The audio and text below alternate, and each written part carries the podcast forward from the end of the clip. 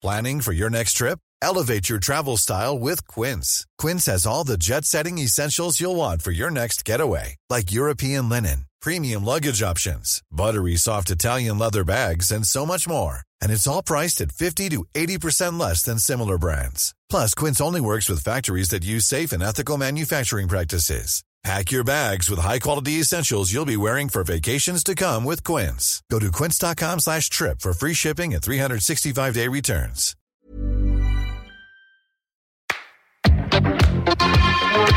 Place des fêtes, Antoine Dabrowski.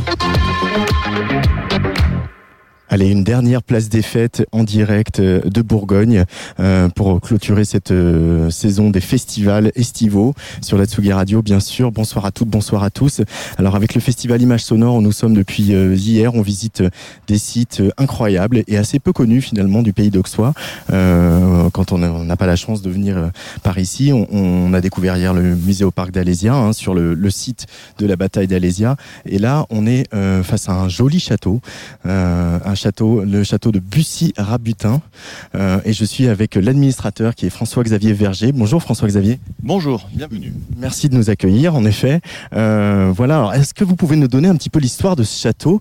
Euh, Il a appartenu, enfin il a hébergé en tout cas, un personnage un peu particulier de la cour de Louis XIV, si je, mes informations sont exactes. C'est ça, c'est ça. Donc c'est un château fort entouré de douves, transformé à la Renaissance et puis réaménagé au siècle de Louis XIII et Louis XIV par la famille de Roger de Bussy-Rabutin, ce grand officier, grand esprit aussi, trop grand esprit peut-être, et qui a été condamné à l'exil ici. Et pendant cet exil, il a décoré ce château de manière absolument remarquable. Alors il a été condamné à l'exil parce que c'était un peu le voici de, Versailles. Hein. Il avait un peu raconté euh, toutes les coucheries euh, de la cour de Louis XIV et ça n'avait pas plu au, roi. Hein. Il, tant qu'il racontait celle des autres, ça allait. Et puis le jour où il s'intéressait d'un peu trop près à la, famille royale, ça a fâché. Effectivement, il a publié un livre qui s'appelle L'histoire amoureuse des Gaules, dans lequel il raconte les histoires d'alcôve de manière un peu crue. Et cela a beaucoup agacé le roi. Ça a beaucoup agacé le roi.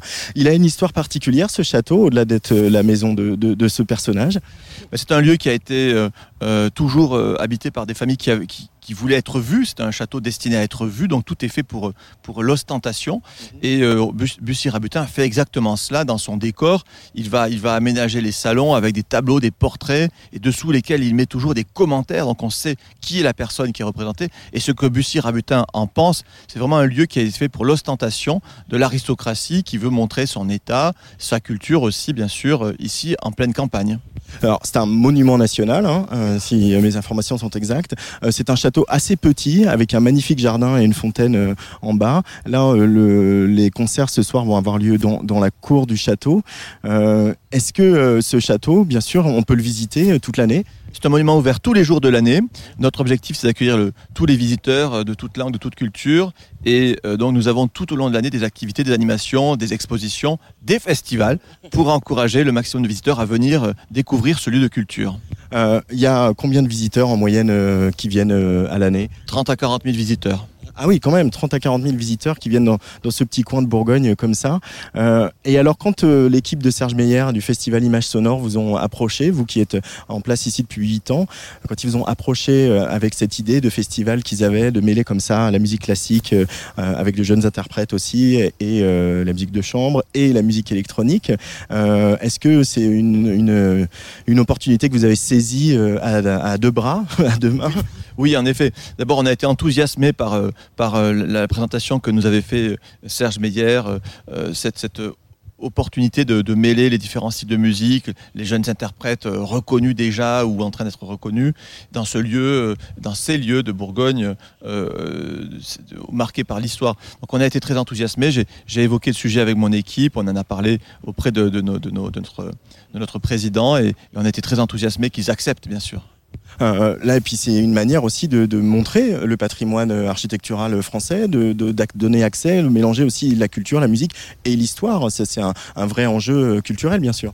Nous faisons ce qui a toujours été euh, l'activité normale des monuments, c'est-à-dire d'être des lieux où se pratiquaient tous les arts, la peinture dans le château, la musique dans la chapelle et bien sûr dans la cour l'été, euh, le comte de Bussy-Rabutin a organisé des, rencontres, des fêtes en musique. Donc on est tout à fait comme ça se faisait à l'époque dans tous les siècles. Il y avait, il y avait beaucoup de fêtes ici. On avait l'impression que c'était un personnage qui aimait bien recevoir et qui aimait bien la bonne société, non, Bussy Rabutin C'est ça. Bussy Rabutin a organisé ici des réceptions. Il accueillait tous ceux qui venaient en cure à Alise, où il y avait un hôpital important, où allait passer donc une partie de l'aristocratie. Et puis au XVIIIe siècle, la famille qui était propriétaire a, également aménagé le château pour, pour ses activités, pour recevoir. et tout comme au, au, XIXe siècle, où les derniers propriétaires ont, vraiment aussi euh, entourés d'art, de culture, d'artistes une sorte de petite cour. Une sorte de petite cour, en effet. C'est quoi les enjeux de la préservation d'un bâtiment comme celui-ci? On a parlé de l'ouverture à la culture, de l'ouverture au public, etc. Mais on imagine que l'administrateur que vous êtes a, beaucoup de dossiers sur son bureau. Ben, nous, sommes en train de réaliser une restauration euh, très importante.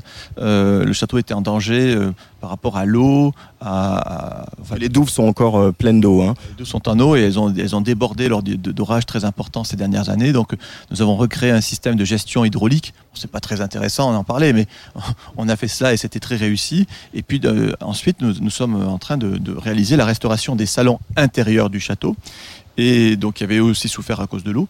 Et donc à partir du mois de septembre, une deuxième campagne de, chantier euh, se lancera et, le château, nous pourrons au bout d'un an euh, doubler la surface de, salons, des salons, des lieux de visite en fait. Donc on va enrichir la, visite de ce monument euh, dans les prochains mois. On imagine qu'il y a eu donc plusieurs propriétaires sur, euh, euh, plusieurs siècles. Euh, ça se voit dans le mobilier. Il y a des mobiliers d'époques différentes dans les salons.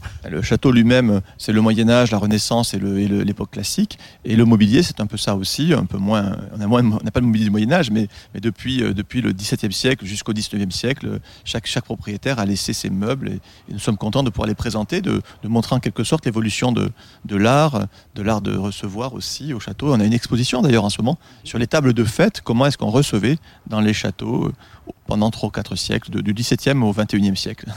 Alors c'est la troisième édition du festival Images Sonores, même si euh, celle de l'année dernière a été, euh, voilà, c'est un des rares festivals qui a eu lieu l'été dernier, mais voilà, c'était quand même des conditions peut-être un peu plus, encore plus compliquées que cette année. Est-ce qu'il y a des découvertes musicales que vous auriez faites en accueillant Serge Meyer et son équipe oui, vraiment, je crois qu'on peut dire que c'était la première fois qu'on accueillait une telle euh, variété de, musique. Euh, le même soir, euh, passer du violoncelle comme aujourd'hui avec, avec Julien Vincent Laferrière, et, et, puis passer ensuite à des sets de, musique amplifiée. Pour nous, c'était un peu nouveau. Donc, on, est très heureux de, voir, dans le cadre d'un festival, une programmation véritablement réfléchie, mise en œuvre par, par l'équipe de Serge Meyer, Image Sonore. Oui, c'est formidable. D'accueillir comme ça un dance floor dans cette cour du château, c'est pas, pas banal quand même. Non, c'est pas banal. Non, non, non, non, mais il a fallu le talent euh, de, Serge Meyer et de son équipe pour nous convaincre. Et puis, je le disais à l'instant, la, programmation est d'une telle qualité que nous ne pouvons qu'admirer le travail qui est organisé par son équipe. François-Xavier Verger, merci beaucoup d'être venu au micro de la Tsugi Radio et de nous accueillir euh, dans ce magnifique château de Bussière-Rabutin ici euh, dans le pays d'Auxois. Je vais me rediriger vers le studio de Tsugi Radio, vers la ferme. Je vais vous laisser aller apprécier le, premier concert qui, devrait, qui a commencé. Hein. Oui, violoncelle, c'est magnifique. Merci. Merci beaucoup François-Xavier Verger. Voilà, je vais retourner vers le studio retrouver Luc Leroy qui a monté euh, ce studio euh, euh, comme un chef en 40 minutes chrono avec notre grand assistant. on est vraiment à côté de la ferme, devant, devant cette ferme du château. Parce que ces châteaux, n'oublions pas aussi que voilà, c'était aussi la responsabilité du, du, du comte, en l'occurrence, de nourrir la population dont il dépendait, qui dépendait de lui. Donc voilà, c'est fait cette ferme qui est ici, où nous mangerons tout à l'heure. On est à, l'ombre des arbres. Le premier concert vient de, vient de commencer. C'est du, du, violoncelle solo, euh, comme il y en aura encore euh, demain et comme il va y en avoir sur euh, la Tsugi Radio aussi. Il s'appelle Victor Julien Laferrière. Voilà, il va jouer du Bach, du Britten, Pablo Casals aussi, Gaspard Casado. Mais nous, tout à l'heure, dans quelques instants, on va recevoir une violoncelliste qui s'appelle Hermine Orio. Euh, elle est, euh, a été diplômée en 2011 du CNSM, du Conservatoire national supérieur de musique, et elle aime bien mêler son, son violoncelle à de la musique électronique, euh, notamment avec un compositeur qui est aussi son ingénieur du son, qui s'appelle Julien Podolac. Voilà, ils joueront tous les deux demain ici au château de Bussière à Butin pour le festival Images Sonores. Alors là, on va vivre un petit peu une, une, une expérience sur la Tsugi Radio.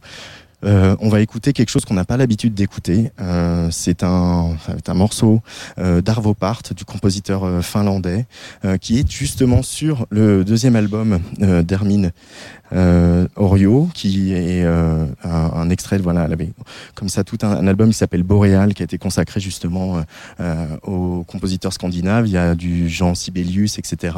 Et là, c'est un peu une, une, grande œuvre, une œuvre très très importante hein, de d'Arvo Part qui s'appelle Fratress, euh, voilà, qui dure 13 minutes 08 très précisément. Euh, et cette œuvre, ils l'ont adaptée adapté pour euh, donc son violoncelle, un quintet à cordes, du piano et de l'électronique. Donc euh, voilà, l'électronique, elle nous en dira plus tout à l'heure sur la manière dont ils ont procédé, ils ont travaillé. Je vous propose d'écouter 13 minutes d'Arvo Part sur la Tsugi Radio et pourquoi pas.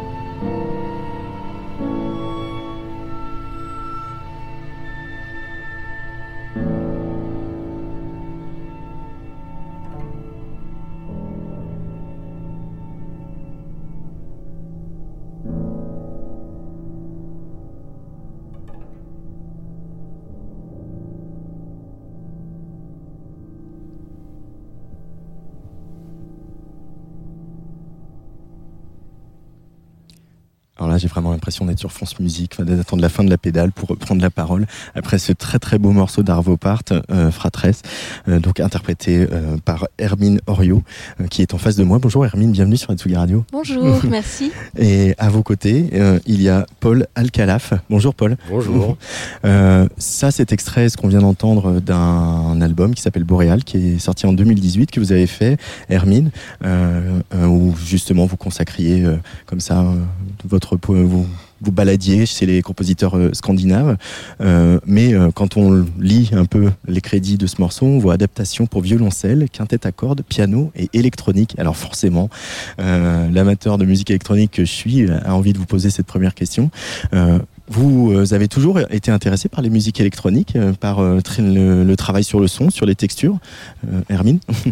Je peux pas vraiment dire ça, là j'avoue. C'est, ça m'est vraiment euh, tombé dessus avec ce projet. Euh, alors j'ai toujours été fascinée par le son, par la matière sonore, évidemment, étant violoncelliste. euh, Bien sûr. c'est- le son est quelque chose qui, qui importe beaucoup. Euh, et j'ai toujours été assez rêveuse aussi, Mhm. assez avoir beaucoup de, oui, un monde intérieur et donc sonore aussi, à essayer de le retranscrire sur mon violoncelle. Euh, mais euh, tout ce qui est musique électronique, euh, la technique, euh, les ordinateurs, euh, c'est pas du tout mon truc. Donc c'est un peu drôle parce que je, je, en, en ayant l'idée de ce disque, Fratresse d'Arvo Pärt est la première pièce à laquelle j'ai pensé, mais c'était un disque de violoncelle solo. Mhm. Fratresse n'est pas une pièce pour violoncelle solo à l'origine, c'est une pièce pour soliste et orchestre ou soliste et piano. Mais pour moi, c'était une évidence, il fallait absolument que ce soit dans ce disque. Et là, j'ai sans vraiment sans réfléchir plus que ça, je me suis dit mais alors il faudrait tr- mettre des sons sur une bande électroacoustique et faire un arrangement, mais surtout ne, ne pas dénaturer la pièce. Et je me suis mise en quête de quelqu'un qui pourrait faire ça, qui aurait donc plusieurs talents d'arrangeur, co- compositeur, euh, de, de réécriture et Connaissent aussi ce répertoire. exactement qui ait cette sensibilité, qui, qui soit touché par cette musique et puis qui rentre un petit peu, euh, on va dire, dans mon trip. Mhm. Et, et donc, euh, j'ai rencontré Julien Podolac et avec qui on a travaillé pendant bah, plus d'un an sur, euh, sur cette pièce avant de la présenter à Arvo Pärt, de l'envoyer et d'attendre euh, avec euh, stupeur et tremblement son, son accord ou son désaccord. Son assentiment voilà. qu'il a donné, donc, puisque vous avez sorti ce morceau. Donc, à, à vos côtés, donc Paul Alcalaf, qui reprend un peu ce projet que vous avez initié avec Julien Podolac, si, je ne dis pas de bêtises. Comment on, on travaille justement avec le son du violoncelle, qui est déjà, comme Hermine l'expliquait, un, un instrument euh, qui a beaucoup d'harmonie, qui a beaucoup de sons, qui peut effectivement euh, euh, bouger lui aussi, comme on le ferait avec des filtres de machines électroniques. Euh, comment on s'attaque à ça? Bah, en fait, il faut essayer de trouver un équilibre parce qu'il y a quand même une sorte de tradition qui est issue du, du monde de la musique classique. Euh, Il y a une prise de son qui, enfin une histoire de la prise de son aussi qui Mhm. existe déjà. Et euh, faut réussir en fait à garder ça plutôt intact, euh, tout en en fait euh, en l'emmenant et en le en, en lui injectant en fait cette, cette partie électronique quoi. Et, euh, Donc vous repiquiez le son du violoncelle, euh, des, des autres instruments, et vous, euh, vous travaillez comment sur un ordinateur ou dans des machines analogiques ou... C'est très ordinateur en fait. Après, c'est vraiment beaucoup Julien Podola qui s'occupait de faire cette espèce de mise en son. Mhm. Le violoncelle en fait est repris par un microphone dans lequel est ajouté de la reverb. Donc il est quand même, il a un son quand même qui est très naturel. Ouais. Euh, à la différence de ce qui est fait avec euh, Nadia, donc euh, la DJ à la création qui est faite, euh, Mhm. voilà qu'on entendra demain soir. Euh, le son reste assez naturel pour le coup, et tout ce qui est électronique, au final, ce c'est plus issu de- du monde de la musique électroacoustique. Ouais. Euh, voilà, avec des sons concrets, avec des enregistrements euh, très divers et variés. De, euh, ça peut être un sac plastique qu'on froisse, ça peut être euh, des bouteilles vides qu'on euh, qu'on qu'on manipule. Euh, mais le but, c'est de les traiter pour créer une ambiance et rester surtout dans le, dans le projet que Hermine a mis, euh, a mis en place, parce qu'elle avait quand même quelque chose en tête par rapport à ce projet-là. Euh, donc voilà, c'est comme elle disait un peu son monde intérieur, un peu rêveur. Mhm. Et, euh, et donc voilà, fallait un peu respecter ça. Je pense que c'est ce que Julien a fait, il a réussi. Vous, où vous vouliez l'amener ce morceau, euh, Herminorio, ce, ce- cette pièce qui est quand même assez connue d'Arvo Part C'était, c'était quoi votre vision artistique? Bien, c'était euh, effectivement, j'avais dans l'oreille des sons euh, qui venaient. euh, je sais pas d'où ils me venaient, mais ils me venaient d'ailleurs. Et cette pièce, je l'ai écoutée pour la première fois à 16 ans. Mhm. à la radio dans sa version, la version violon, euh, solo et, et orchestre. Et elle m'a euh, vraiment bouleversée. euh, je suis restée pendant plusieurs jours complètement imprégnée par cette musique, ça m'a hantée. Et ensuite, je suis partie faire d'autres choses, d'autres expériences, bien sûr. Et elle m'est retombée dessus, donc j'avais ouais, j'avais 30 ans à l'époque, et au moment de, de confectionner euh, le disque. Et ce que j'ai, je, je pense que j'y ai mis des sons. Vous savez, parfois quand vous rêvez, Mm. euh, vous entendez, euh, vous, vous avez un souvenir à un moment d'avoir entendu quelque chose en rêve qui, qui n'existe pas, mais que vous, vous recherchez ça. Alors dans le fait d'être musicien, ça nous permet toujours de courir après, après nos rêves. Et il y avait aussi quelque chose de presque un peu prénatal, avec des sons euh, euh, toujours dans des fréquences graves, euh, des, des, des résonances. Et je trouve que sa musique, elle est originelle, elle est, elle, elle est, elle est moderne, mais elle est également complètement intemporelle. C'est, il a ce génie de, de, de rassembler le passé et le présent. Et je pense qu'il y a quasiment que lui qui, qui le fait euh, de cette façon-là. Et ça, il y a un grand mystère dans sa musique parce qu'elle est extrêmement simple. Enfin, elle ne l'a pas toujours été, mais à partir euh, de 1976, il a opéré un changement radical. Et c'est absolument bouleversant euh, de, de, de, sentir cette euh, univers- universalité dans sa musique. Mhm. Et, et puis cette, ce sentiment de, de, de, de- comment dire, euh, de, je sais pas, de rédemption absolue et en même temps, euh, toutes les émotions sont permis en fait. Enfin, voilà. Donc, ce sont des sons où parfois, vous savez, vous mettez votre tête sous l'eau dans une baignoire. Je sais pas si vous avez déjà fait ça quand vous étiez petit. et vous entendez tous les sons, euh, un peu comme dans un sous-marin, euh, mais toujours très doux et très feutrés. Donc, tout ça, c'est, des mots. Et le, ce qui est- le grand problème, c'est de le, le mettre en son. Et c'est une quête infinie. Hein. On- n'est jamais content. Mais voilà, ça vient un peu de là, de, des choses qui sont un peu difficiles à exprimer. Non, non, mais c'est très bien. Vous connaissiez, Paul, euh, l'œuvre d'Arvo Part Je connaissais un petit peu, j'avais écouté euh, quelques pièces par-ci par-là, ouais, Mhm. carrément. C'est quoi, vous, votre univers euh, musical, artistique euh, Dans Eh quelle ben, sphère vous évoluez? Ouais, bah il est assez. euh, j'ai plusieurs univers parallèles depuis que je suis petit, euh, parce que j'ai commencé avec la guitare classique, qui a forcément déroulé euh, sur la guitare électrique. Mhm. Donc du coup le rock, le post-rock. Euh, voilà, j'ai eu un groupe pendant quelques années où on tournait, on faisait du, vraiment du post-rock. Et puis en fait, en même temps, la musique classique, ça m'a toujours intéressé. Et donc j'ai suivi une formation en parallèle à ce niveau-là, euh, donc euh, d'ingénierie euh, sonore au Conservatoire de Paris, où on apprend beaucoup de musique classique. Au CNSM, où Voilà. vous vous êtes rencontrés, du coup? Bah non, Pas du tout. pas. Non, on s'est rencontrés au festival Images Sonores euh, il y a quelques Voilà, il y a deux de semaines, jours, en ouais, de- deux semaines. D'accord. Pour la passation du bébé de Julien à Paul. voilà. Et c'est super.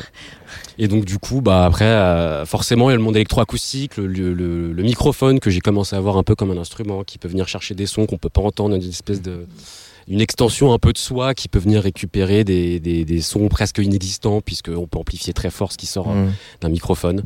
Donc il y a tous ces mondes-là en fait qui sont un peu réunis et toujours euh, l'attachement à, à la musique classique, à la musique plus contemporaine aussi euh, en général quoi. Euh, le, quand vous jouez du, du violoncelle, vous faites partie d'un quintet aussi, euh, Oui. Hermine Oriot.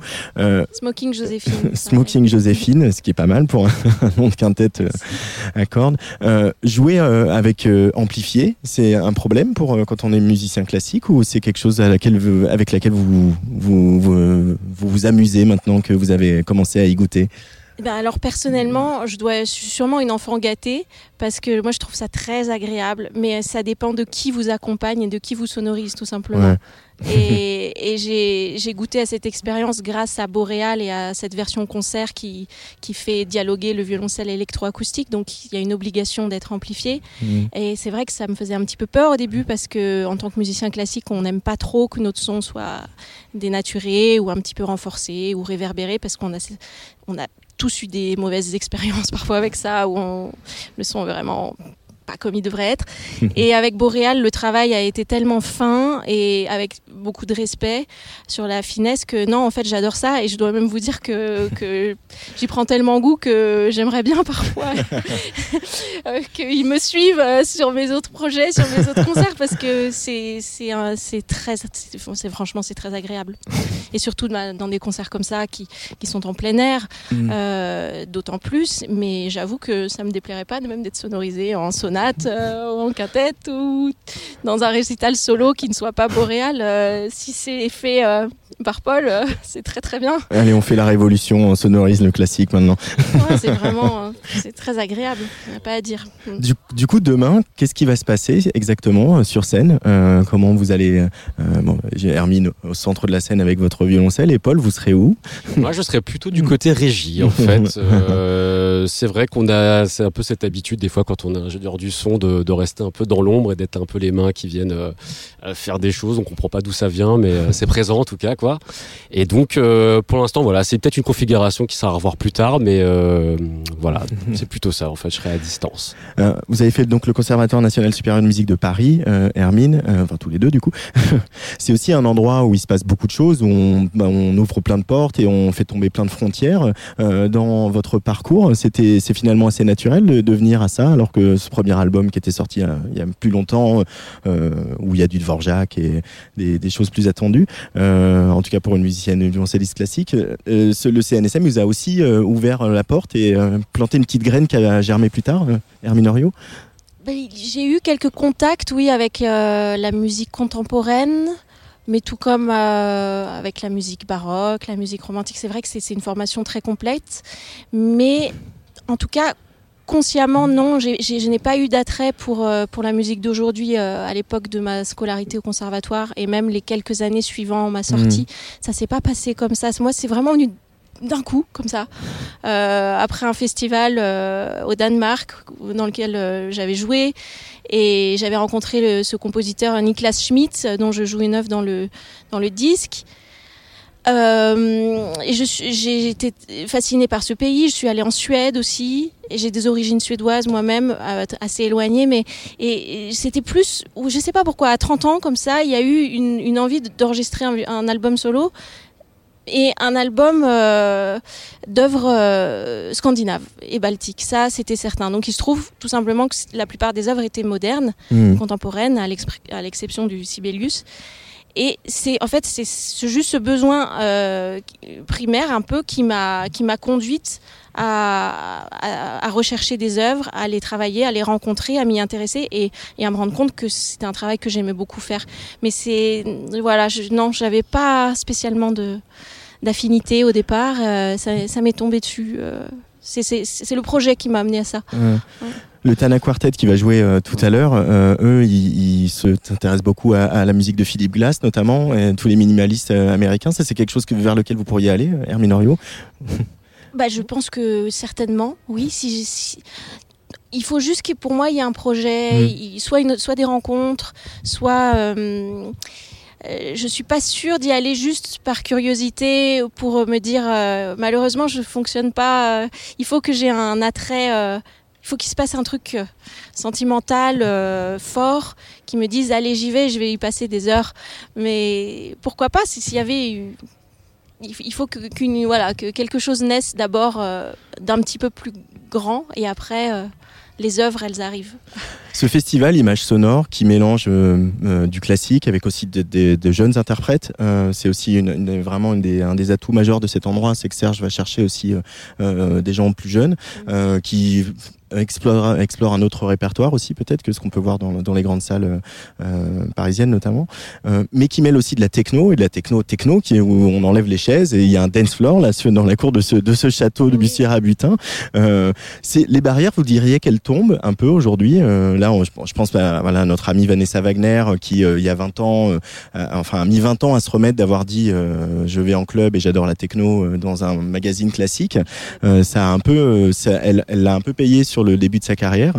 Euh, Est-ce que euh, vous, c'est une expérience que vous, aurez, vous avez eue, Hermine Oriot, ou au contraire, euh, même si vous n'avez pas déclaré que vous alliez en club, mais parce que vous voyez que les barrières tombent un petit peu. J'ai l'impression que franchement que oui quand même. Ouais. J'ai l'impression que oui.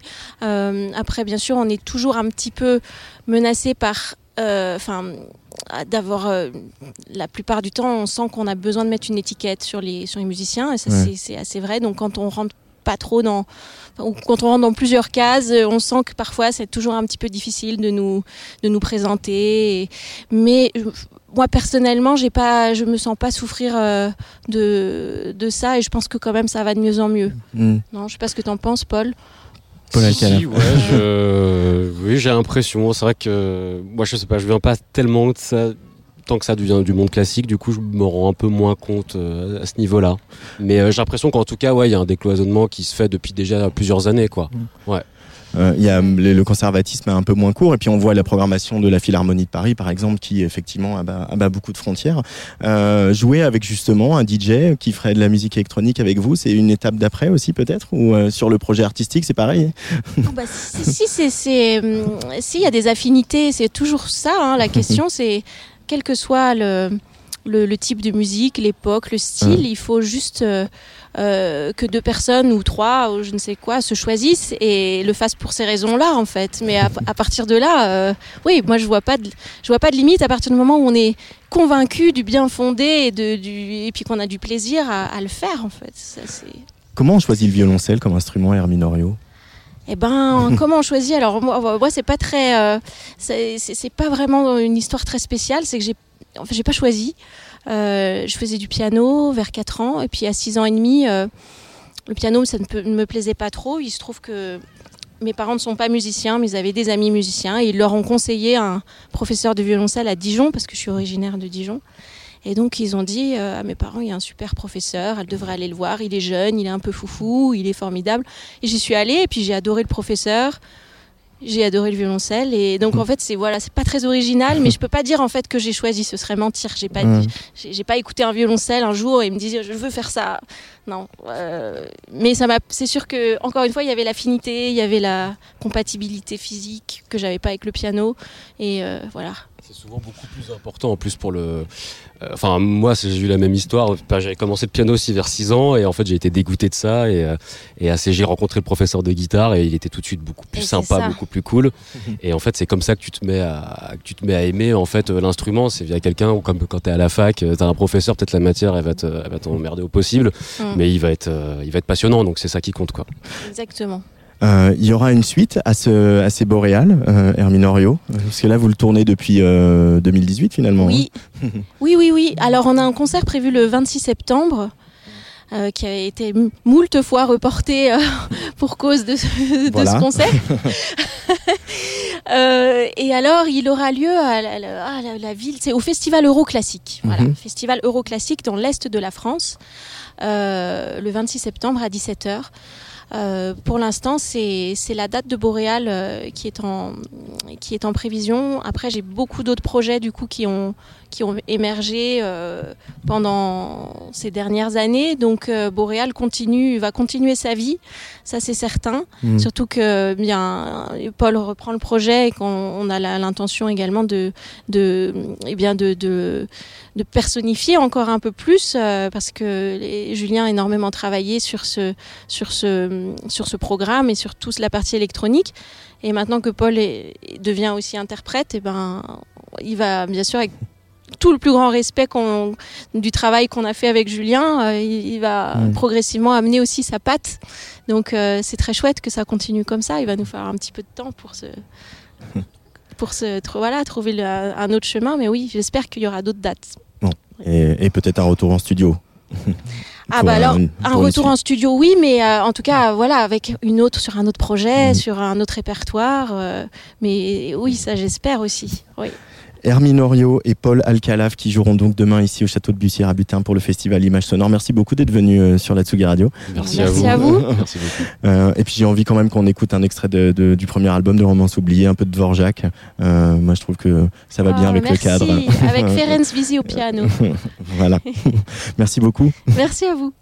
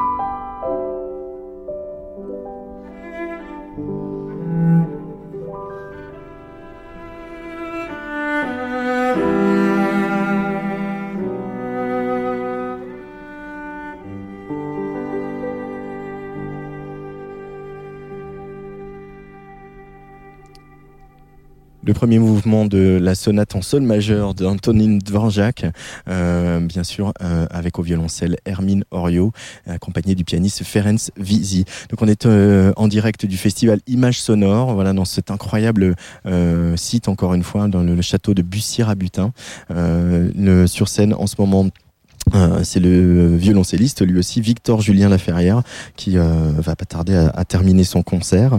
Euh, juste après, on retrouvera sur la scène des gens qu'on a eu au micro hier, le, le Quatuor Tana, ainsi que Alice Garlo Kourouklis, encore des mélanges entre musique classique, musique de chambre et musique électronique. Et puis, il y a un, ensemble que j'aurais été ravi d'avoir au micro, mais ils étaient sur scène au moment où, au moment où nous étions à l'antenne.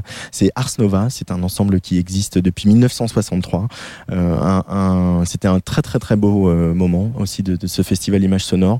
Donc je voulais comme ça, en attendant euh, notre prochain invité, qui ne qui n'est pas musicien, puisqu'il est chercheur, il s'appelle Nicolas Reeves. Je voulais qu'on écoute voilà un peu l'œuvre un peu fondatrice de cet ensemble Ars Nova. C'est une œuvre que Messian a composée pour le fondateur d'Ars Nova. Euh, ça s'appelle Du Canyon aux étoiles. On reste encore un petit peu sur cette première partie euh, euh, classique et musique contemporaine et on va basculer dans, dans la musique électronique et le dance floor juste après puisqu'on retrouvera Tilassine et Mila Dietrich.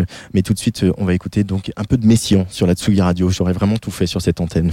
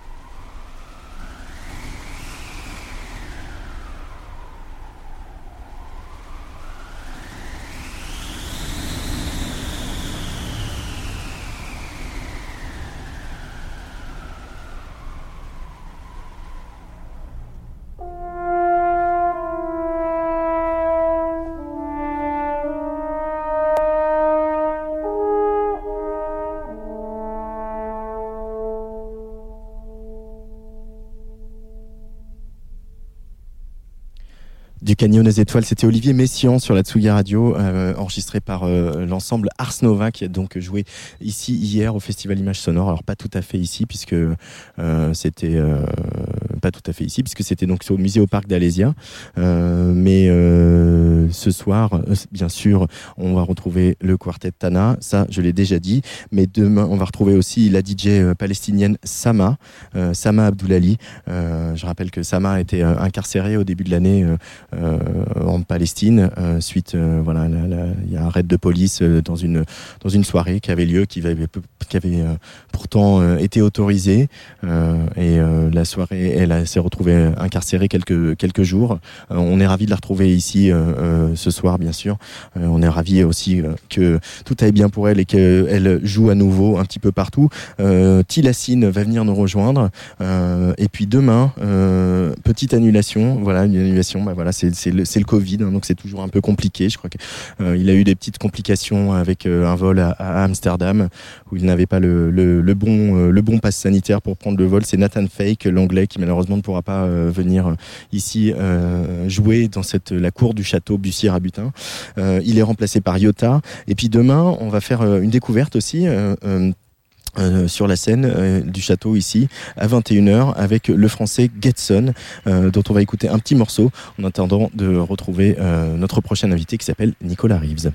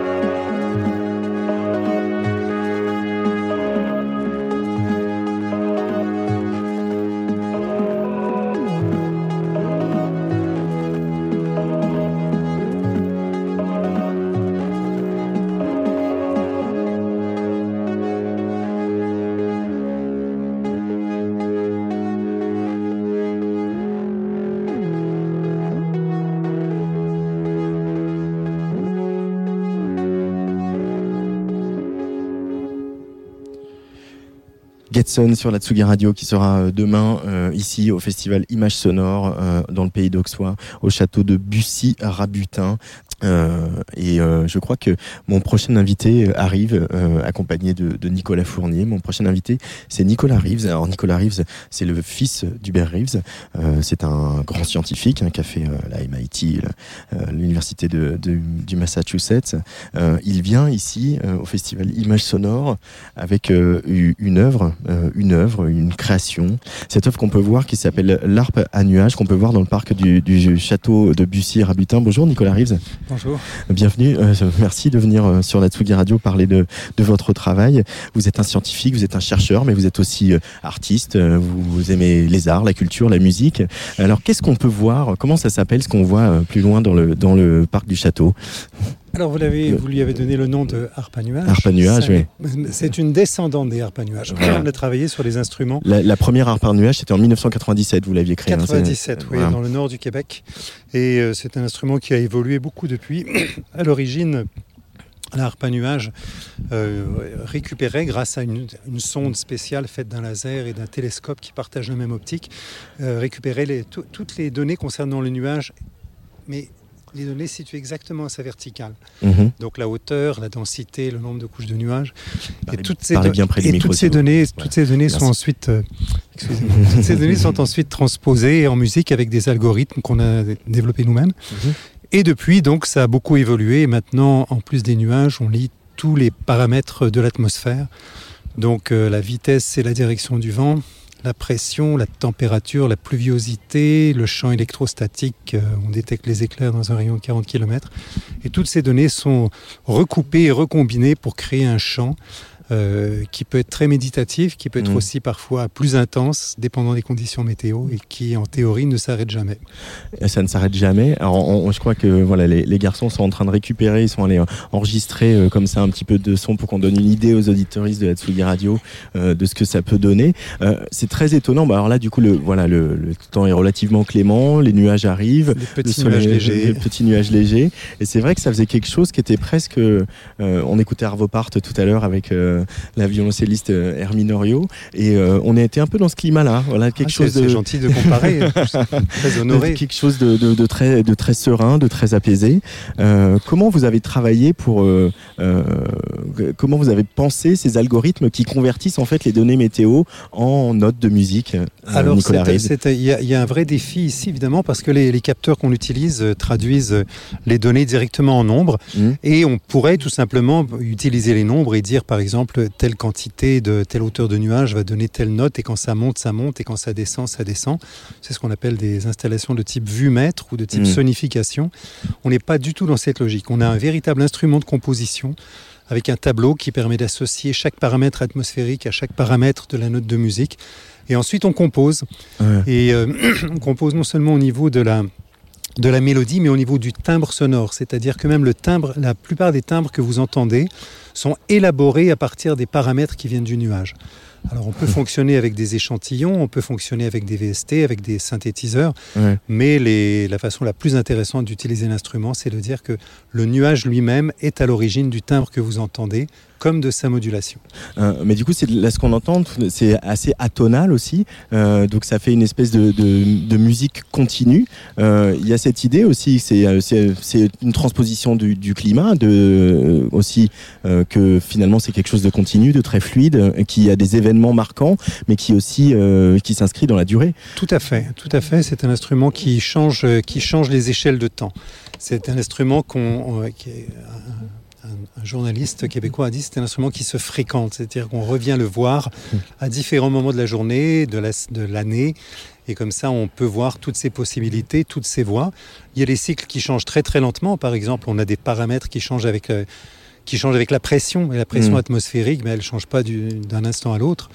Et par exemple, euh, on a une des voies, quand la pression descend, la voix s'accélère. Alors quand la pression descend, c'est comme ça annonce du mauvais temps et donc ça crée une tension supplémentaire Voilà, et donc on travaille vraiment en, beaucoup plus en termes d'ambiance qu'en termes de transposition directe. Mais finalement, euh, est-ce que Vivaldi l'avait pas fait euh, déjà avec les quatre saisons, euh, par exemple, se laisser euh, laisser courir son inspiration? Alors vous, elle est, cette inspiration, elle est aussi mathématique, technologique, etc.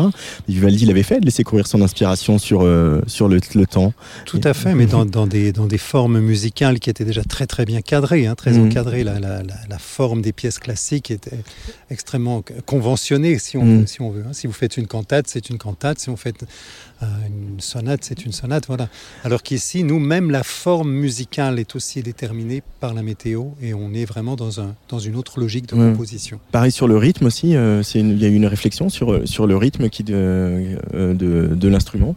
Ah bien sûr, on peut, on peut soit déterminer, euh, laisser l'instrument battre à un rythme régulier comme un métronome, Mm. soit laisser le- la durée de chaque note euh, à la liberté de, de l'atmosphère quelque Ouais. part. Et en fait, si, si on veut se rapprocher d'une- de, de, de modes de musique existants, on est peut-être un peu plus près de ce qui s'appelle la musique spectrale. Donc on Tout travaille vraiment avec le spectre harmonique, on compose les notes avec le spectre harmonique. Et Mm. quand vous, avez, quand vous travaillez à ce niveau-là, vous voyez que la différence entre une note, un arpège, un accord, ça n'est qu'une question de temporalité. Mm. Vous écoutez une note qui est composée de plusieurs harmoniques, vous entendez le timbre de l'instrument, vous commencez à séparer les harmoniques. À ce moment-là, vous entendez un accord et vous les séparez encore plus, vous entendez un arpège. Et donc c'est pour ça que par moment, on va avoir des choses qui semblent être harmoniques, mais ça n'est pas l'harmonie du nuage, c'est simplement le fait que le timbre est joué harmonique par harmonique, et donc par définition, on va avoir quelque chose d'un petit peu plus familier.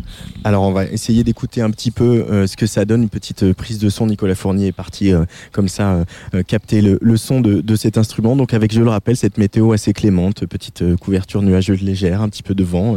Vas-y Luc, fais-nous écouter l'instrument.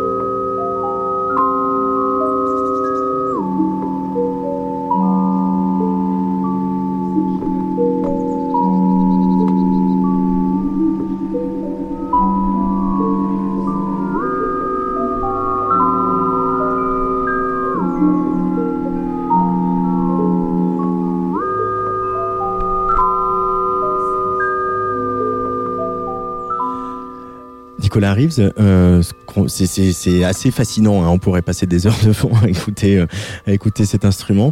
Euh, L'exposition là, vous- que vous l'avez intitulée Le songe d'Ithaca. Pourquoi? Alors l'instrument lui-même, on l'appelle une sonde méridienne Une maintenant. sonde méridienne. Et celle-ci, on l'appelait le songe d'Ithaca. En arrière de ce titre, évidemment, il y a une sorte de, de scénario, une sorte de, de- de narration. Mm. Et on imagine un, un- un personnage qui euh, cherche à retourner euh, sur le terre- au lieu de ses origines Ouais. et qui, à un moment donné, se retrouve sur un méridien, d'où le nom de son méridienne, qu'on appelle le méridien des égarés. Et c'est celui sur lequel se retrouvent toutes les personnes qui cherchent à retrouver le chemin de leurs origines. Évidemment, euh, dans- la personne emblématique dans l'histoire, la première, c'est Ulysse qui retourne sur l'île d'Ithaque, Mm. qui est Ithaca et qui est le lieu des origines, et qui réalise en arrivant à Ithaque que finalement, euh, Ithaque, en arrivant, n'a rien d'extraordinaire, sinon par le voyage qu'elle lui a permis de faire. Et que Ithaque, c'est que Ulysse s'est enrichi bien plus de son voyage que de son arrivée à destination. ça m'a été inspiré en fait par le très beau poème de, Constantin Cavafis, Ithac, a été traduit par une très belle traduction de Marguerite Yourcenar. Mm. Et, et, de ce fait, j'ai regardé sur euh, la planète, il y a deux villes, il y a deux lieux qui s'appellent Ithac et qui sont importants. Donc l'île d'Ithac et la ville d'Ithaca dans l'État de New York où se trouve l'université Cornell, donc un centre. donc le méridien des égarés relie l'île d'Ithac à mm. la ville d'Ithaca. C'est un méridien de 7000 km. Aucune boussole ne permet de le retrouver. si on s'en écarte, la seule façon de le retrouver, c'est de se plonger en soi-même pour écouter les voix de l'atmosphère et chercher euh, dans leur murmure continu celle qui va nous indiquer la direction à suivre. Donc la sculpture évoque cette idée d'une sorte de pèlerin avec euh, son bâton et sa lance et qui est plongé, qui est complètement concentré en lui-même, incluant cette euh, sphère en acier inoxydable qui représente sa tête et dans laquelle l'ensemble de l'univers se reflète. alors peut-être que c'est différent quand euh, la météo est plus agitée, mais il y a, une dimension voyage immobile aussi euh, dans votre œuvre, euh, Nicolas Reeves, de, voilà, de faire voyager par, par le son et par cette espèce de C'est comme si entendre le son de la météo, c'est quelque chose qui nous transporte, non? J'aime beaucoup, j'aime beaucoup cette idée de voyage immobile. J'ai beaucoup travaillé dans d'autres installations sur cette idée d'une musique qui ne s'inscrivait pas dans le temps, mais qui s'inscrivait dans l'espace. Hmm. Et on a travaillé par exemple sur des installations où vous êtes dans un monument remarquable, un château, une cathédrale, et quand vous vous déplacez, vous entendez euh, la transposition en musique de l'architecture où vous vous trouvez, mais c'est votre déplacement qui crée la musique. Hmm. Alors ici, c'est effectivement ça, puisqu'on a vraiment cette idée que c'est le vent, c'est le passage des nuages qui crée la musique. Donc la partition, elle est spatiale quelque part, mais la sonde, elle est immobile. Alors au lieu de nous déplacer dans l'espace et d'attendre que les événements viennent, on s'installe à un endroit, euh, au lieu de se déplacer dans l'espace et d'aller à la rencontre des événements, excusez-moi, on s'installe quelque part et ce sont les événements qui viennent à notre rencontre. Mm. C'est exactement comme quand vous courez très vite, vous ressentez du vent. Et si vous êtes immobile et que le vent souffle, eh bien vous ressentez exactement la même chose. Euh, vous êtes diplômé euh, du MIT, euh, vous êtes chercheur à la base. à partir de quand avez-vous décidé dans votre parcours, Nicolas Reeves, de, mêler votre, votre goût pour les arts, pour les arts plastiques, mais pour la musique aussi, avec votre formation initiale de, chercheur et de scientifique? Moi, Je crois que ça, s'est passé dans l'autre sens. En fait, hein. c'est que j'avais, j'avais justement cette, cette curiosité d'explorer, d'explorer le, disons, dans toutes les dimensions, d'explorer mmh. le monde. C'est un peu présomptueux de dire ça, mais vraiment d'explorer ce qui m'entourait dans toutes ces dimensions, autant dans la dimension scientifique que la dimension poétique, que même, même éventuellement certaines dimensions spirituelles. Et donc de ce fait, j'ai euh, une formation en physique, j'ai une formation en architecture, j'ai fait de la musique toute ma vie. Et donc ce sont des installations qui quelque part regroupe l'ensemble de ces intérêts. Mais ce n'est pas parce que j'ai étudié dans ces domaines que j'ai fait cette installation. Hmm. Mon intérêt pour ce type d'installation était préalable à mes études et c'est celui-là qui m'a en fait en, euh, incité à aller approfondir. Euh, voilà. Euh, la science, évidemment, on en parle beaucoup euh, depuis un an et demi avec la pandémie, avec euh, son lot de polémiques, de controverses, etc. Euh, est-ce que justement, vous ne pensez pas que allier science, pratique artistique, musique, ce serait un, beau moyen peut-être pour réconcilier un peu les gens avec la science, l'opinion publique et, peut-être montrer que la science peut être belle, la science peut être poétique et la science peut nous aider aussi? Tout à fait. La, science est un puissant vecteur de, de connaissances et de conscientisation. Et dans mon laboratoire euh, à Montréal. On a même un programme de recherche qui est précisément axé sur cette idée qui se passe autour de nous des choses qui sont absolument extraordinaires, dont on n'a pas la moindre idée, on essaye de les mettre en valeur. Par exemple, est-ce que vous saviez que ici, là où vous vous trouvez, il y a des marées terrestres, c'est-à-dire que le sol monte et descend de 50 cm tous les jours, comme sur la mer, parce qu'on est sur des plaques tectoniques, mais on ne voit pas parce que tout monte avec nous. et donc on est en train de développer une installation qui révèle ce mouvement et qui révèle que le, le, réel est, non seulement poétique, mais il y a du merveilleux dans le réel. Et qu'au lieu de faire peut-être comme les, les euh, je dirais comme les, romantiques allemands du 19e siècle qui essayaient de, de, montrer que le réel était stupéfiant et qu'il fallait être très impressionné par la puissance des événements du réel, on essaie de montrer au contraire que le réel est, possède du merveilleux et que nous, on appartient à cette réalité. C'est-à-dire que au lieu de jeter sur le monde le regard observateur, analytique du scientifique, ou de poser sur le monde le regard contemplatif du poète, on déclare qu'on ne pose pas un regard sur le monde, et qu'on lui appartient. Dès lors qu'on dit je pose un regard sur le monde, je m'en distancie. Mhm. Donc toutes ces installations qu'on présente, c'est précisément pour ramener les gens à cette idée qu'on appartient au rythme du monde, que ce qu'on fait à la nature, on se le fait à nous-mêmes, et que de ce fait, précisément, l'art permet d'établir une connexion avec euh, les phénomènes naturels. La science aussi d'ailleurs, et que cette, que cette connexion-là, elle est, elle est presque d'ordre affectif. Hein. on, est, on, est, on est dans l'émotion et on n'est pas du tout dans l'analyse. Moi, je, je, pour moi, il y a une très grande poésie dans l'analyse ou dans les nombres. Au-delà du rationnel, il y a aussi une très grande poésie. Mais je pense que l'ensemble de la science euh, apparaît, peut à bon droit apparaître aride à bien des gens, surtout des gens qui ont, arrêté de, s'intéresser aux mathématiques, qui ont, qui ont, été découragés un petit peu trop tôt, et que précisément une, partie de notre travail, c'est de montrer que euh, ben, y a des chemins entre nous et le monde qui passent tant par l'art que par la science, que par toutes sortes d'autres voies, et que tous ces regards sont complémentaires et que si on en oublie un, mais quelque part on est un peu handicapé. Merci beaucoup, Nicolas Reeves. Euh, cette sonde méridienne, elle, voyage, euh, elle a une prochaine destination là dans les. Pas encore. Pas encore. encore. On avait quelques quelques idées, mais et avec d'autres projets également, mais avec la pandémie, euh, c'est mm. un petit un peu moins évident. Mais on, tiendra, on tiendra au courant. On a un site internet. il suffit de chercher mon nom et on trouve le site internet de mon laboratoire avec le programme des différents projets. Merci beaucoup Nicolas Reeves, euh, voilà en direct du Festival Images Sonores ici euh, dans le pays d'Auxois, d'être passé par le micro de la Tsugi Radio. Euh, le quartet Tana est monté sur la, scène avec Alice Garlot au Kourouklis, mais c'est approché du studio quelqu'un qu'on connaît bien qui s'appelle Tilassine. On va écouter son tout nouveau single qui est sorti il y a, il y a quelques jours, et puis on va bavarder un petit peu avec William Tilassine sur la Tsugi Radio.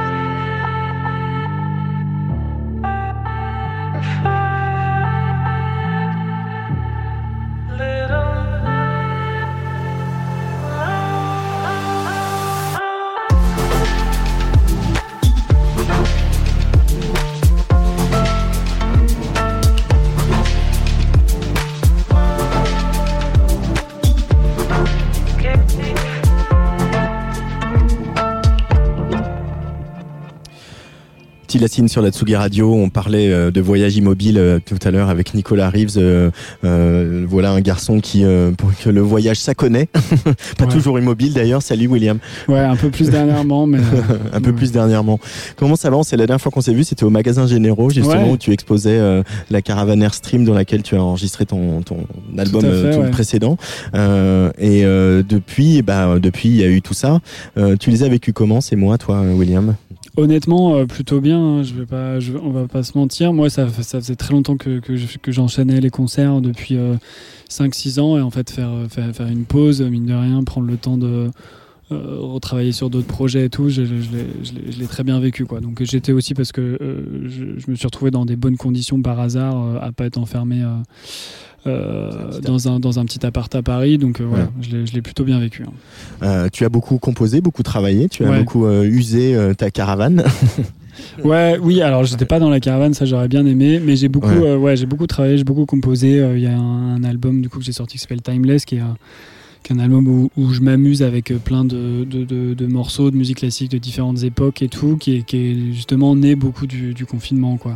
C'était un projet que j'avais entamé pour m'amuser euh, en, parallèle et, où j'ai vraiment eu le temps de le faire euh, pendant le confinement. Quoi. Cette, mm. cette grosse pause d'un coup euh, m'a permis d'aller au bout de cette histoire. justement, ce disque Timeless, tu, tu, voilà, tu te promènes comme ça dans, dans, la musique classique. Ici, on a un festival qui voilà, a une programmation classique, très classique, et puis la, la, musique électronique après en fin de soirée. pour toi, le pont, il est, il est évident hein, entre la musique classique et la musique, c'est de la musique, toute Ouais, un peu. Et il est évident dans le sens où euh, c'est. Moi, en fait, je me suis assez facilement retrouvé. Euh, alors, je me compare pas du tout aux, compositeurs sur lesquels j'ai pu travailler, mais je veux dire, en termes de, de, de, façon de créer et tout, je me retrouve. Euh, je pense que je suis plus proche d'un compositeur de musique classique que d'un groupe de rock qui, va, qui, est, ensemble à, à, suer dans une, salle, à boire des bières et à, créer avec cette énergie-là. Moi, j'ai une, composition euh, très solitaire comme ça et tout, donc j'ai l'impression, en tout cas, je me sens plus proche euh, de ce type de composition. Euh, Olatu, là, ce nouveau single euh, qui vient de sortir, ça va, ah, bien sûr, ça annonce un album. C'est très posé, pas forcément. Hein ah bon Non, non les albums, c'est fini. Je crois que je suis en train de perdre la pile du micro, donc. mais non, mais bah, c'est franchement, ça, c'était vraiment un morceau feel good où, bon, voilà, ça, ça commence à être long et tout, et des fois, tu as besoin de juste faire des choses qui te font du bien, de sortir des choses, de, partager, de faire des projets et tout. Mais, euh, mais non, moi j'aime bien aussi faire des, des, morceaux solo comme ça qui ont une, histoire beaucoup plus. Euh, euh, plus courte, voilà, c'est juste ça. Et, donc, en tout cas, pour l'instant, c'est pas un projet d'album. J'ai plein de projets en tête, ça c'est évident, plein de trucs en cours. Mais en tout cas, lui, c'est un peu une, une, histoire comme ça. J'avais besoin de, de, de, créer un truc qui, qui, fasse du bien, de, de, voilà, de, tourner des, images avec ça et de sortir ce truc. C'est très très très posé, euh, même pour euh, même pour toi, t'es pas pas un furieux du, tempo très rapide, mais, euh, mais mais même pour toi, il est quand même très très posé. Ça t'apaise de quand tu travailles sur des morceaux bah comme non, ça. mais là, c'est-à-dire que j'étais très on a on a été très posé depuis un an quand même, tu vois. on, m'a beaucoup posé, donc donc voilà. moi, j'aime bien justement pas me donner voilà de limites de, de genre de trucs comme ça. Donc c'est clair que ça arrivait à un moment donné où où j'étais dans une ambiance euh, très calme, où j'avais envie aussi de choses euh, très calmes, douces et tout. Donc euh, voilà, ça en, ça en, résulte un morceau de ce type-là. je crois que le live qu'on va voir ce soir, c'est une des toutes premières dates de ton nouveau live, que d'ailleurs tu donneras à la salle Play le 17 novembre. comment tu l'as travaillé ce live? On est toujours dans la continuité de... de voilà, J'ai l'impression que tes, tes lives, il y a toujours quelque chose où on, on repart pas à zéro à chaque fois. On, ça évolue, c'est évolutif, et tu gardes plein d'éléments et t'en rajoutes et tu intègres des nouveaux éléments. Ouais, voilà. Euh, je, je, garde des petites choses, des choses que je retravaille aussi, quoi. Euh, j'avoue, ouais, j'aime pas, j'aime, j'aime pas faire des, des, des lives euh, où je présente un album. Tu vois, mm. genre je vais jouer un album de A à Z parce que pour moi, un album, il y a des morceaux qui vont être hyper intéressants à jouer en live, d'autres pas du tout. Euh, pour moi, je choisis des morceaux où je peux vraiment m'amuser, où je peux improviser, où je peux décortiquer le morceau et je peux lui donner une vraie euh, prestation live qui est, qui est intéressante, quoi. Mm. Euh, et j'ai pas juste envie de jouer les morceaux de l'album un par un. Donc après, là, y a, je joue pas mal de morceaux de, de ce dernier album Timeless, mais effectivement, je reprends des, des vieux trucs de Transsibérienne. Il y a du Rose Volume 2 quand j'étais aux îles Féroé. Enfin voilà, il y a, y, a y a, un petit peu de tout. J'aime bien me balader, jouer avec tout ça. Et justement, les faire les mélanger et, et, que, et que du coup le, concert soit un peu un voyage dans, dans, dans, dans plein d'époques. Quoi. et retrouver la scène, retrouver le, public. Évidemment, il y avait beaucoup d'excitation, beaucoup de, il y a un peu de trac aussi qui revient. Ouais, un peu de trac parce qu'on se sent rouillé.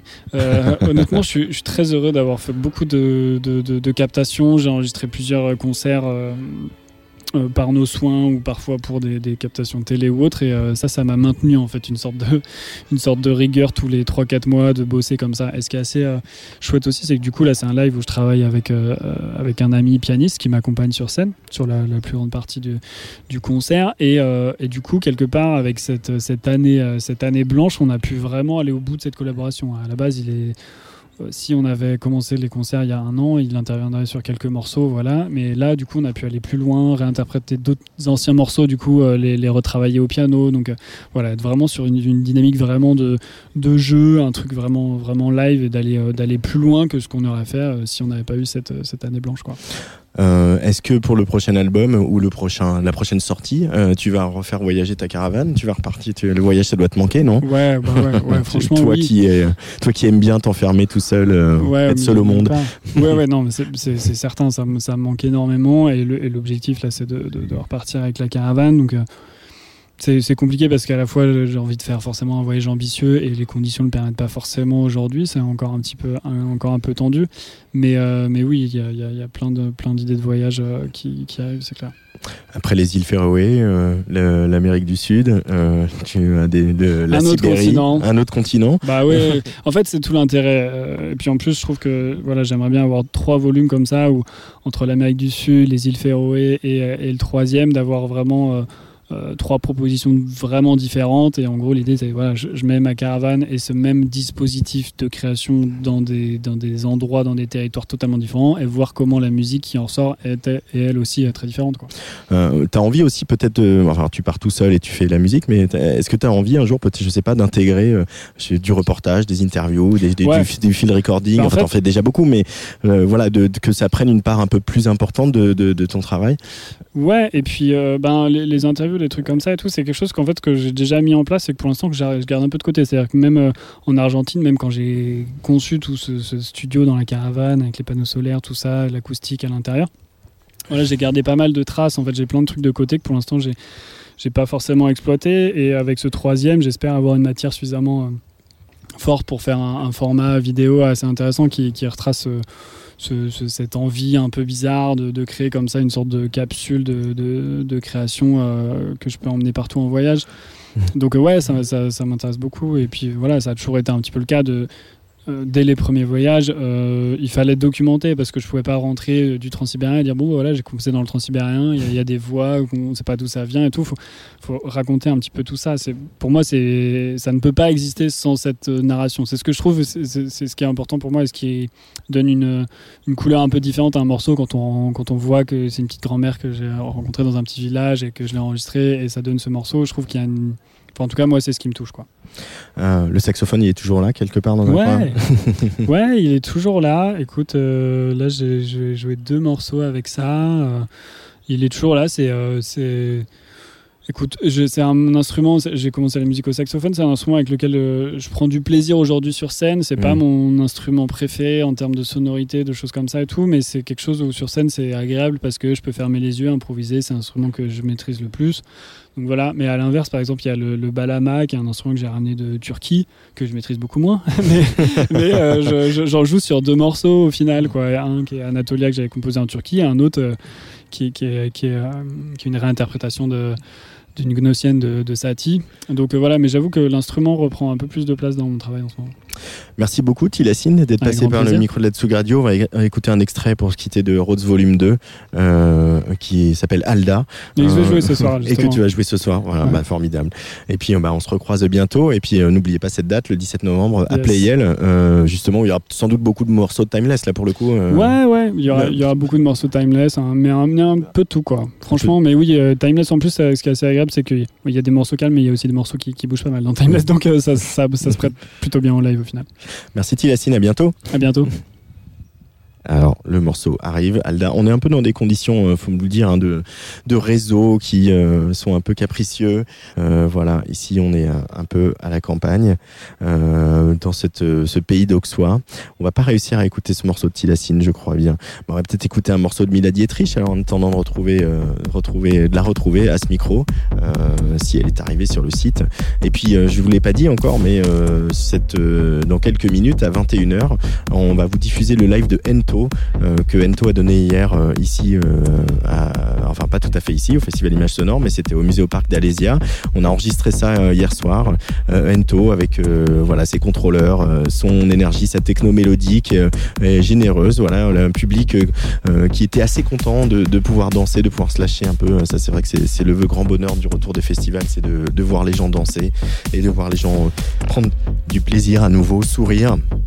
Et, et ça, c'était le cas hier soir, bien sûr, sur euh, la scène euh, du festival Image Sonore avec Ento. Bon, alors décidément, nous n'aurons pas ce morceau de Tinasine. On va écouter Mila Dietrich, un extrait de son album qui est sorti euh, il y a quelques semaines et dont elle était venue nous parler sur la Tsugi Radio. Mila Dietrich.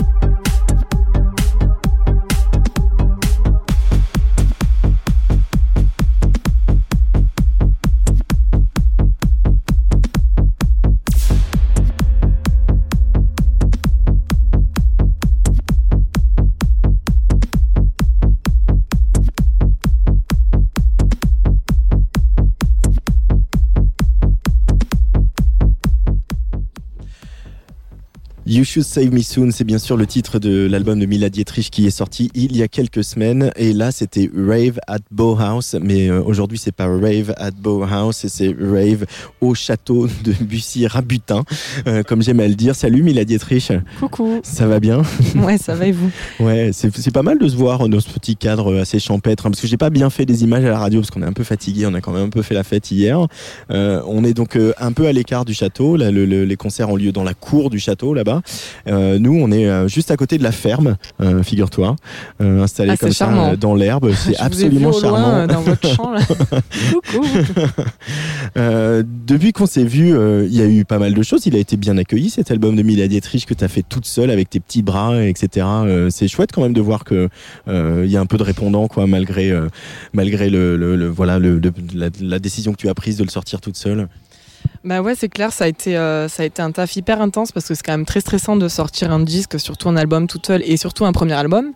Mais euh, je, ça a été euh, à la fois très stressant mais très stimulant et je suis hyper reconnaissante et hyper heureuse de tous les retours que j'ai eus et ça a touché les gens comme, comme moi j'y ai mis toutes mes émotions assez intenses sur ces six derniers mois donc je suis, je suis vraiment ravie de ça et j'ai appris qu'il était soutenu par la SACEM aussi, donc euh, là c'est tombé euh, avant-hier, donc je suis très très très content. Ah bah merci la SACEM.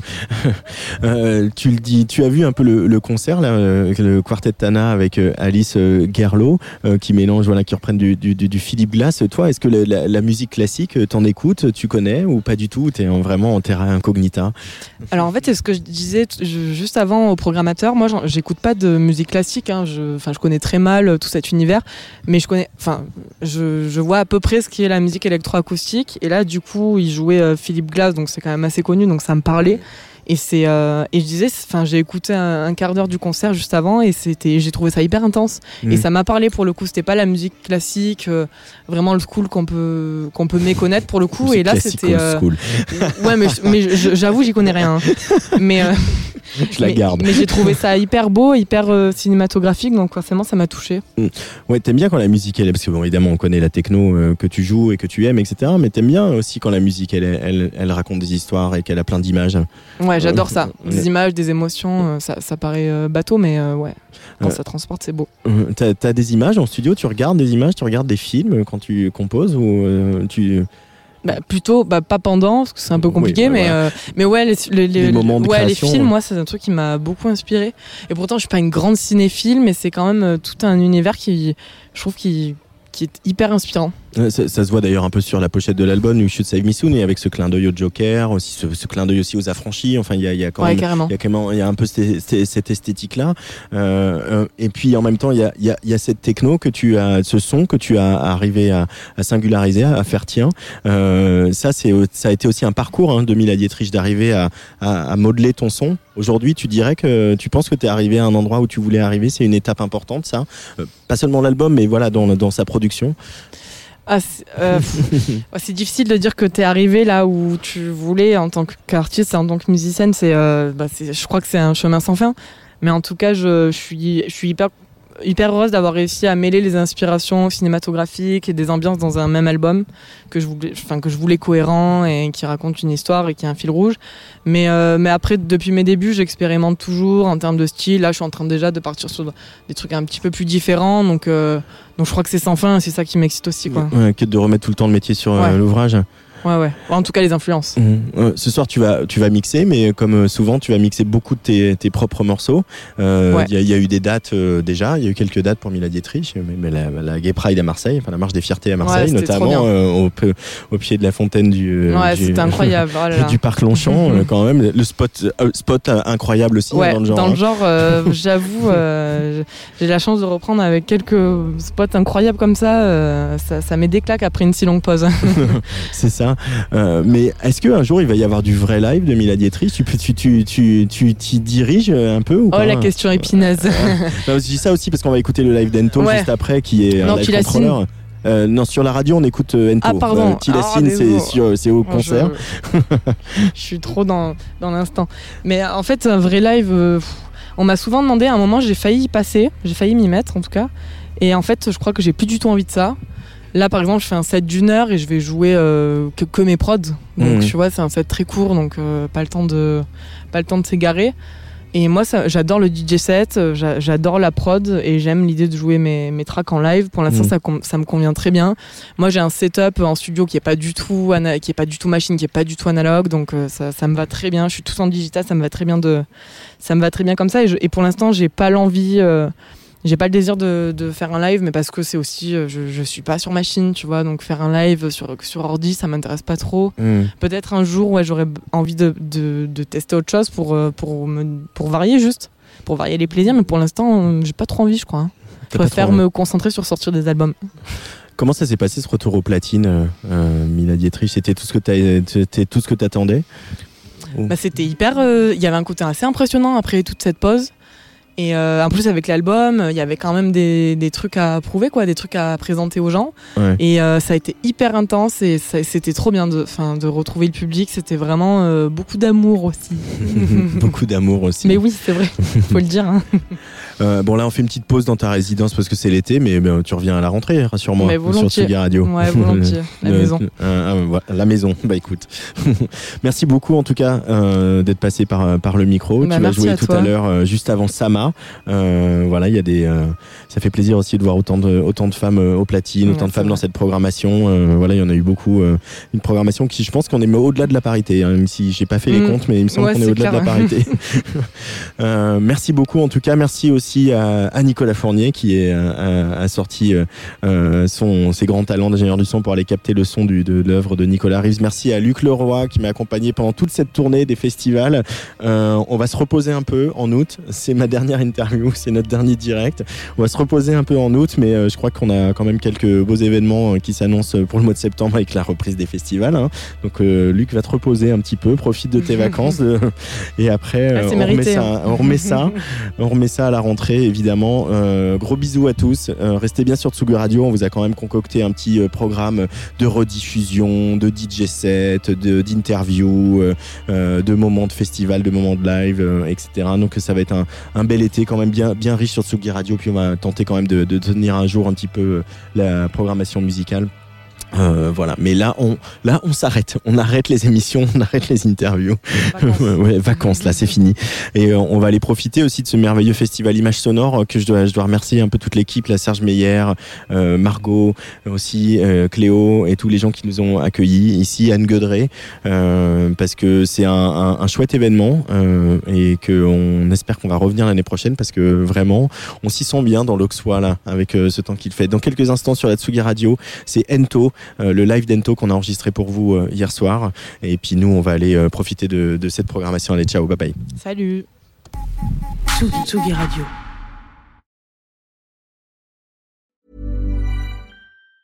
Planning for your next trip? Elevate your travel style with Quince. Quince has all the jet setting essentials you'll want for your next getaway, like European linen, premium luggage options, buttery soft Italian leather bags, and so much more. and it's all priced at 50 to 80% less than similar brands. Plus, Quince only works with factories that use safe and ethical manufacturing practices. Pack your bags with high-quality essentials you'll be wearing for vacations to come with Quince. Go to quince.com slash trip for free shipping and 365-day returns.